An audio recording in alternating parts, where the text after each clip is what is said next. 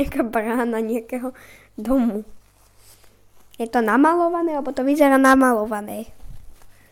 Som prekvapený, že toto by niekto mohol namalovať, lebo to je veľmi realistické.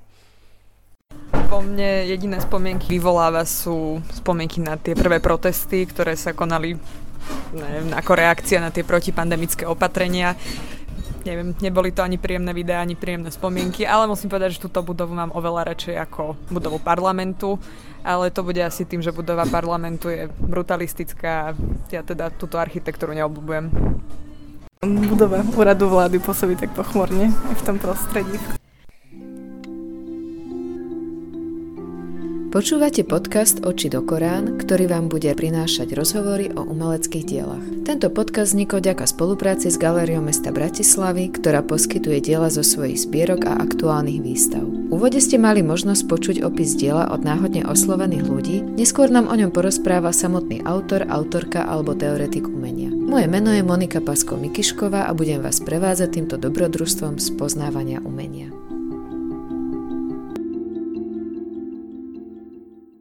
Témou dnešného podcastu je obraz Úrad vlády od maliara Jureja Kolára. Jurejovú tvorbu registrujem od štúdia na Vysokej škole vytvarných umení, kde študoval v rovnakom ateliéri. Už vtedy osciloval medzi realistickou a abstraktnou malbou, čo sa časom prehlbovalo.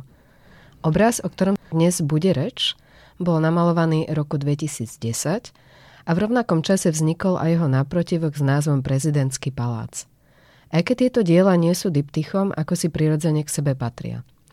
O význame týchto diel, ale aj o svojich maliarských návykoch nám porozpráva priamo autor, ktorého vítam dnes v štúdiu. Juraj, vitaj. Ahoj, vítajte. Juraj, ako som už spomenula v úvode, tvoja tvorba prechádza z realistickej polohy do abstraktnej a späť. Realitu stvárňuješ na rôznej škále od hyperrealistického znázornenia po úplne abstraktné výjavy a často sa tieto štýly stretávajú v rovnakom čase. Môžeš nám trochu vysvetliť tento svoj pluralizmus? Ako sa rozhoduješ o svojich námetoch? No, ono to má asi ešte genezu v období štúdia na vysokých školách eh, v Bratislave a v Prahe, kedy som eh, vlastne v Bratislave študoval profesora Daniela Fischera a bolo to prostredie, kde sa viac o tej malbe uvažovalo a malo to teda aj presahy do toho konceptuálnejšieho videnia tej malby. A mne sa to vlastne tak e, úplne obrátilo tým pádom, že človek väčšinou tú maliarskú skúsenosť získava tým, že maluje zo živého modelu alebo pracuje s krajinou priamo živo v krajine, ale u mňa to bolo opačné v tom, že som sa snažil najprv dekodovať nejaký svoj princíp toho videnia a bolo to o uvažovaní tej teoretickej rovine a mal som tie prostriedky na to vyjadrovanie vlastne obmedzené tou počiatočnou skúsenosťou, ktorá ešte vtedy bola nezrelá, čiže tá zrelosť nastupovala skôr v prvom rade v tom uvažovaní, v tej malbe. A ten deficit proste zase sa potom nakumuloval a ja som odišiel študovať do Prahy a to bol vlastne ateliér zase klasič, klasických malířských techník, kde som e, študoval priamo zase to médium malby ako také. Čiže obratené to bolo aj v tom zmysle, že to, čo človek nadobúda v tom prejave, v tom abstrakt, tej abstraktnej štilizácii, vlastne potom môže uplatniť v tom hyperrealizme, pretože tá kvalita tej malby, to telo tej malby vlastne vždycky je rozhodujúce na tom materiáli, ktorý na toho diváka pôsobí. A čiže tú skúsenosť, ktorú si človek najprv vytvorí v tom svojom, by som povedal, váku, izolovanom, uvažujúcom prostredí, potom uplatňuje v tom eh, prevedení realistickom, kde je to častokrát inšpirácia podľa nejakej fotografie a tá fotografia, keď je iba mechanicky prenášaná, tak on ten obraz vlastne ako keby s tou fotografiou prenášanou mechanicky do toho obrazu umiera. Čiže mne to hrozne dobre padlo, že som do toho hyperrealizmu vtedy mohol vnášať tú svoju ako voľnú živú malbu. Čiže tá fotografia ako keby bola tým prekonávaná a bola iba škicou a nikdy nebola takým nosným, tým informačným proste celkom, ktorý som tam prenášal. Mm-hmm. No, úrad vlády aj prezidentský palác sú takýmito akože realistickými zobrazeniami. Zobrazujú budovy, za ktorých bránami sa denne rozhoduje o dôležitých veciach spoločnosti. Sú teda v podstate symbolmi moci. Potvrdzuje to aj fakt, že práve úrad vlády si vybral do svojej kancelárie za pracovný stôl súčasný primátor Bratislavy. Aký je to pocit vydať svoje dielo na záberoch z primátorovej kancelárie, alebo aký je tvoj postoj k moci všeobecne? Je to niečo, čo so mnou dosť ako denodenne žije, pretože intenzívne ako sledujem aj politický život na Slovensku. A najmä keď som v zahraničí, o to viac som vlastne ten domáci, tú domácu scénu kultúrnu aj politickú vnímal. A preto vlastne keď som prišiel na Slovensko do Bratislavy s tým, že sa tu teda už usadím žiť a tu budem tvoriť, tak som mal takú nárazovú, také nárazové nutkanie, že musím práve zabrúsiť do takých tém, ktoré, ktoré cítim ako dlh voči tomu prostrediu, v ktorom idem žiť. Proste som ich potreboval nejak zreflektovať, takéto uh, základné nejaké inštitúcie a zároveň, ako si povedala, aj tie štruktúry tej moci, ktorý ten štát vlastne reprezentujú. Mm-hmm. Trošku si teda odpovedal aj na moju následujúcu otázku, pretože tieto budovy nie sú jedinými prácami, ktoré vlastne zobrazujú nejakú politiku alebo sa venujú téme politiky. Istého času si maloval aj portréty politikov. A mňa na nich zaujalo, že napriek tomu, čím sú, zostávajú akoby apolitické, že sú skôr takým konštatovaním a ako vyjadrením názoru. Čo vnímam ako typické vlastne pre tvoje práce, také držanie si odstupu. Je to niečo, čo teda cieľene do nich dávaš, že vlastne len tak konštatuješ?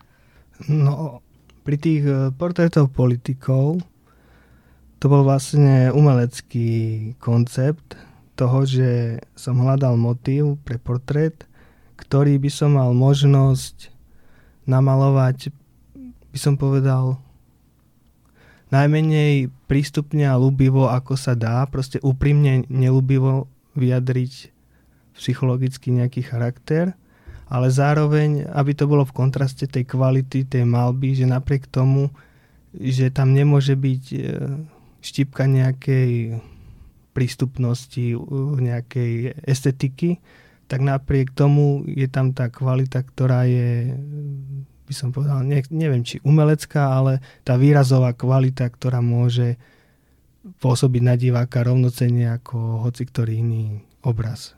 Mm-hmm. No, vráťme sa teda k obrazu úradu vlády.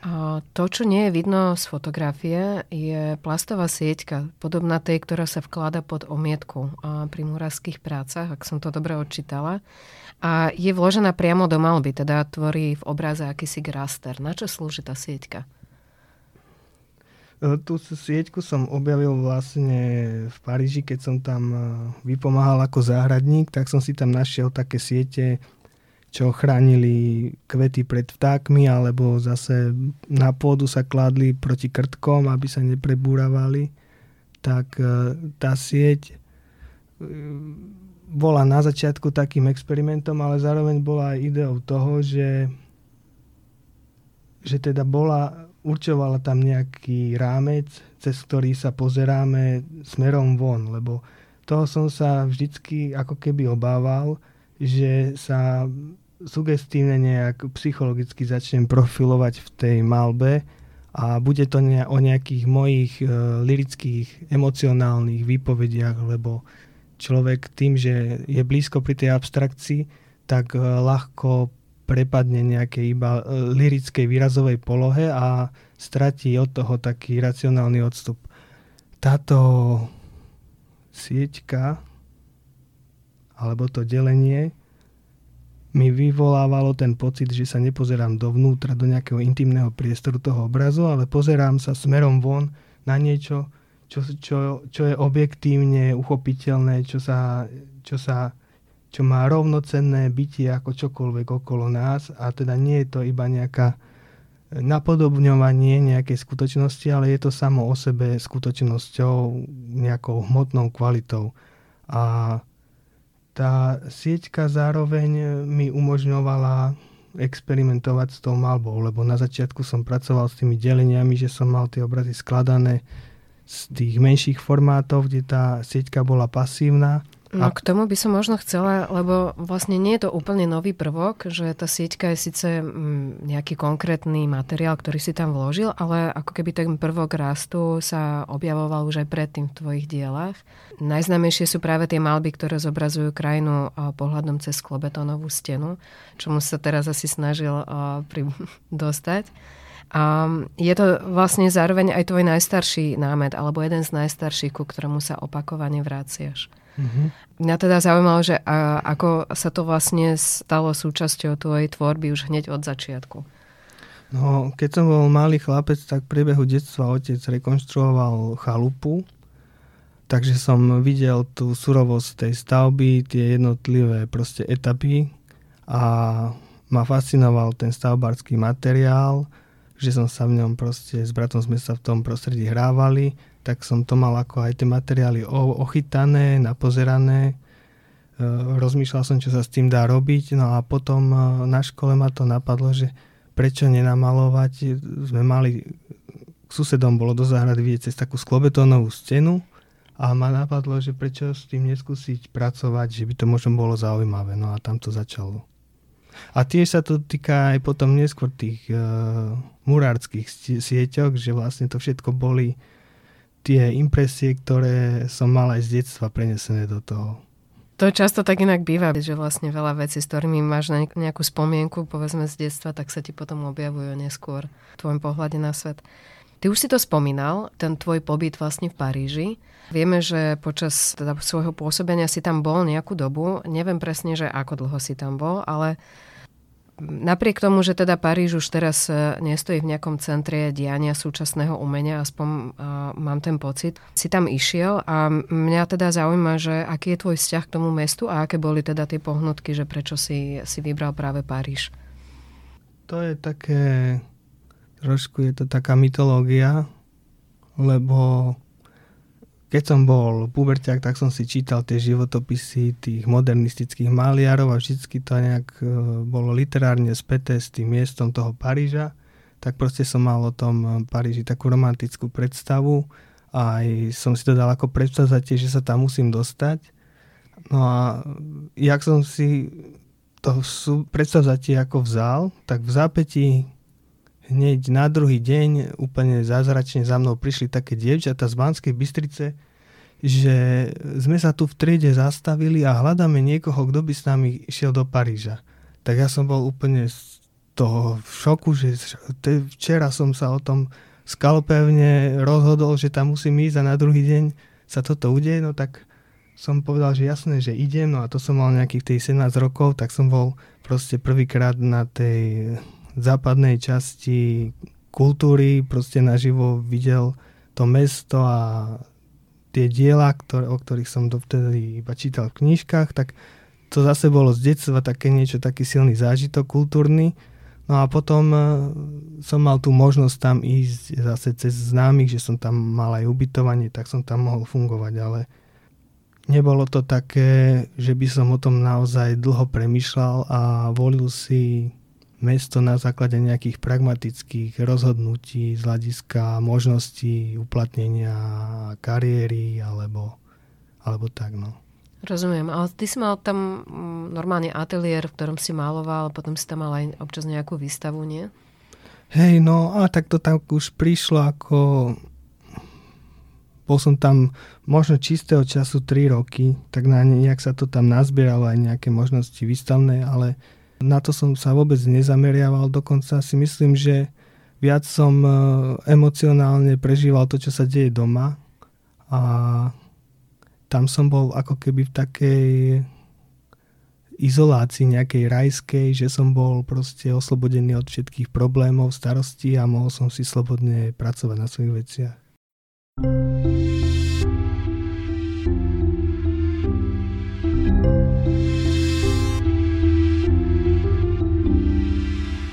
No, námety tvojich obrazov sú pomerne také tradičné, že krajina, mestská vedutá, portrét. Čo teda zaujíma je spôsob, ako ich uchopuješ, ako keby si ich potreboval nejakej vlastnej štúdii, ktorú divák nemá možnosť odčítať, ale Výsledkom je atmosféra, ktorá je naopak vždy veľmi silná, aspoň pre mňa. A v istých momentoch až taká akože sentimentálna, čo mi mm, možno pripomínajú aj tie sklobetonové steny. Rád sa teda obraciaš do minulosti? Toto ma možno ani takto celkom nenapadlo, že by som sa obracal do minulosti, ale fascinuje ma ten eh, absolútny nejaký čas. Že tá historicita, keď sa strieta, stretáva s tou prítomnosťou a zároveň keď je to obraz alebo dielo, tak vždy tam je nejaká projekcia do budúcnosti, nejakej tej intencie určiť pôsobenie toho diela do budúcnosti. Čiže to ma na tom možno preto tá história aj láka, lebo tá plnosť času sa ako keby tak uzatvára, že keď je to iba moment, ktorý sa práve romanticky odohráva, tak mi to úplne nestačí. Potrebujem proste ten fundamentálny pocit toho času, ktorý je absolútny. Mm-hmm. No a mohol by si nám teda opísať nejak svoju rutinu, akože dennú a maliarsku, ako to ty máš, že aký je tvoj deň a travíš väčšinu času v ateliéri alebo chodíš tam tak akože pravidelne? No, v ateliéri v podstate trávim pracovné dni od pondelka do piatka, tak uh, začínam okolo 10. a končím o pol štvrtej. Uh, idem normálne pre deti do škôlky, do školy. Takže taký klasický každodenný život. No. Ako má to takú dramaturgiu. Pre, hej, prepač, že... som čakala, že to ešte nejako rozvinieš, ale však áno, vlastne je to práca, tak asi je to také rutinné. No. Má to takú dramaturgiu, že teda keď prídem do ateliéru, tak tú hodinu potrebujem na to, aby som premyšľal o tom, aby som bol psychicky na to nastavený a potom okolo obeda už vlastne som v najlepšej forme, že pracujem intenzívne a preto napríklad ja ani neobedujem, lebo by som si ten eh, najzásadnejší vlastne časový úsek eh, prestrihol tým obedom, tak vlastne sa naraňajkujem a potom večeriam. Mm-hmm. Tak to je úplne také asketické ale ja necítim hlad, koľkokrát ani večer necítim hlad, že prídem domov. Pamätám si, že raz som pocitoval hlad, že som prišiel tak v noci domov po nejakej party a som mal taký hlad jak zviera, že som musel úplne roztrhať banán od hladu, lebo som úplne ma triaslo. Tak to si pamätám, že vtedy som cítil, že čo je to hlad. Ale bežne, keď si akože celý deň v ateliéri a neobeduješ, tak si úplne v pohode večer, mm, hej? A absolútne mi to nechýba. Mm-hmm. No, tak uh, by sa zišla taká rada nejakým dietologom možno, že uh, ako to robíš. Uh, aké máš plány na najbližšie obdobie? Chystáš, uh, viem, že ty si mal teraz stavu pomerne akože čerstvú. Máš uh, v Dolnom Kubine? Mm-hmm, práve minulý štvrtok sme mali vernisáž mm-hmm. tak eh, v Oravskej galérii a bude to niek- trvať výstava, bude neviem teraz presne dátum, ale nejak ešte to bude aj v januári, v priebehu januára to bude končiť. A máš ešte nejaké iné plány do konca roka alebo na začiatok eh, roka niečo, čo mm, by si nám mohol dať do pozornosti pre poslucháčov, ktorí by chceli ísť pozrieť niečo naživo? No, momentálne teraz ešte potrebujem uh, akútne dokončiť sériu diel do na Art Koloň do Kolína na veľtrh a vlastne plány sa na tento rok vyčerpali. No. Som mal v priebehu roka jednu výstavu v Spojených štátoch, v, Miami. V Nitrianskej galérii som mal na jar výstavu, tiež takú väčšiu. A momentálne beží výstava v slovenskom rozhlase, v galérii slovenského rozhlasu. Myslím sa to volá najlepší obraz, alebo nie som si istý, no, teraz ten názov. No, a tam je práve zachytila. vystavený Sloven, Rada Slovenskej republiky, taký pohľad na parlament. Uh-huh. Z tej série, z ktorej je úrad vlády. Je to vlastne asi z toho obdobia, no. To je vlastne presne rok 2010, keď padla vláda, tak som to namaloval, takú prázdnu tú Národnú radu. Uh-huh. No a vznikli ešte nejaké iné diela, teda aby sme to uzavreli a možno tým obrazom, a že z tejto série vlastne tých architektúr Vieme... Vznikli potom také možno žánrovejšie obrazy, že MOSNP, Petržalka, nejaké také Rajská ulica. V tom období som maloval proste také pohľady. Viacero variácií Sadu Janka Krála, Dom Sv. Martina. Asi tak, čo ma v tejto chvíli napadá. Mm-hmm. No a potom si spomínam, že som maloval viackrát aj Senát v Paríži, v tej luxemburskej záhrade. Áno, to sa asi tak tomu hodí, že si zmapoval aj to druhé pôsobenie tvoje.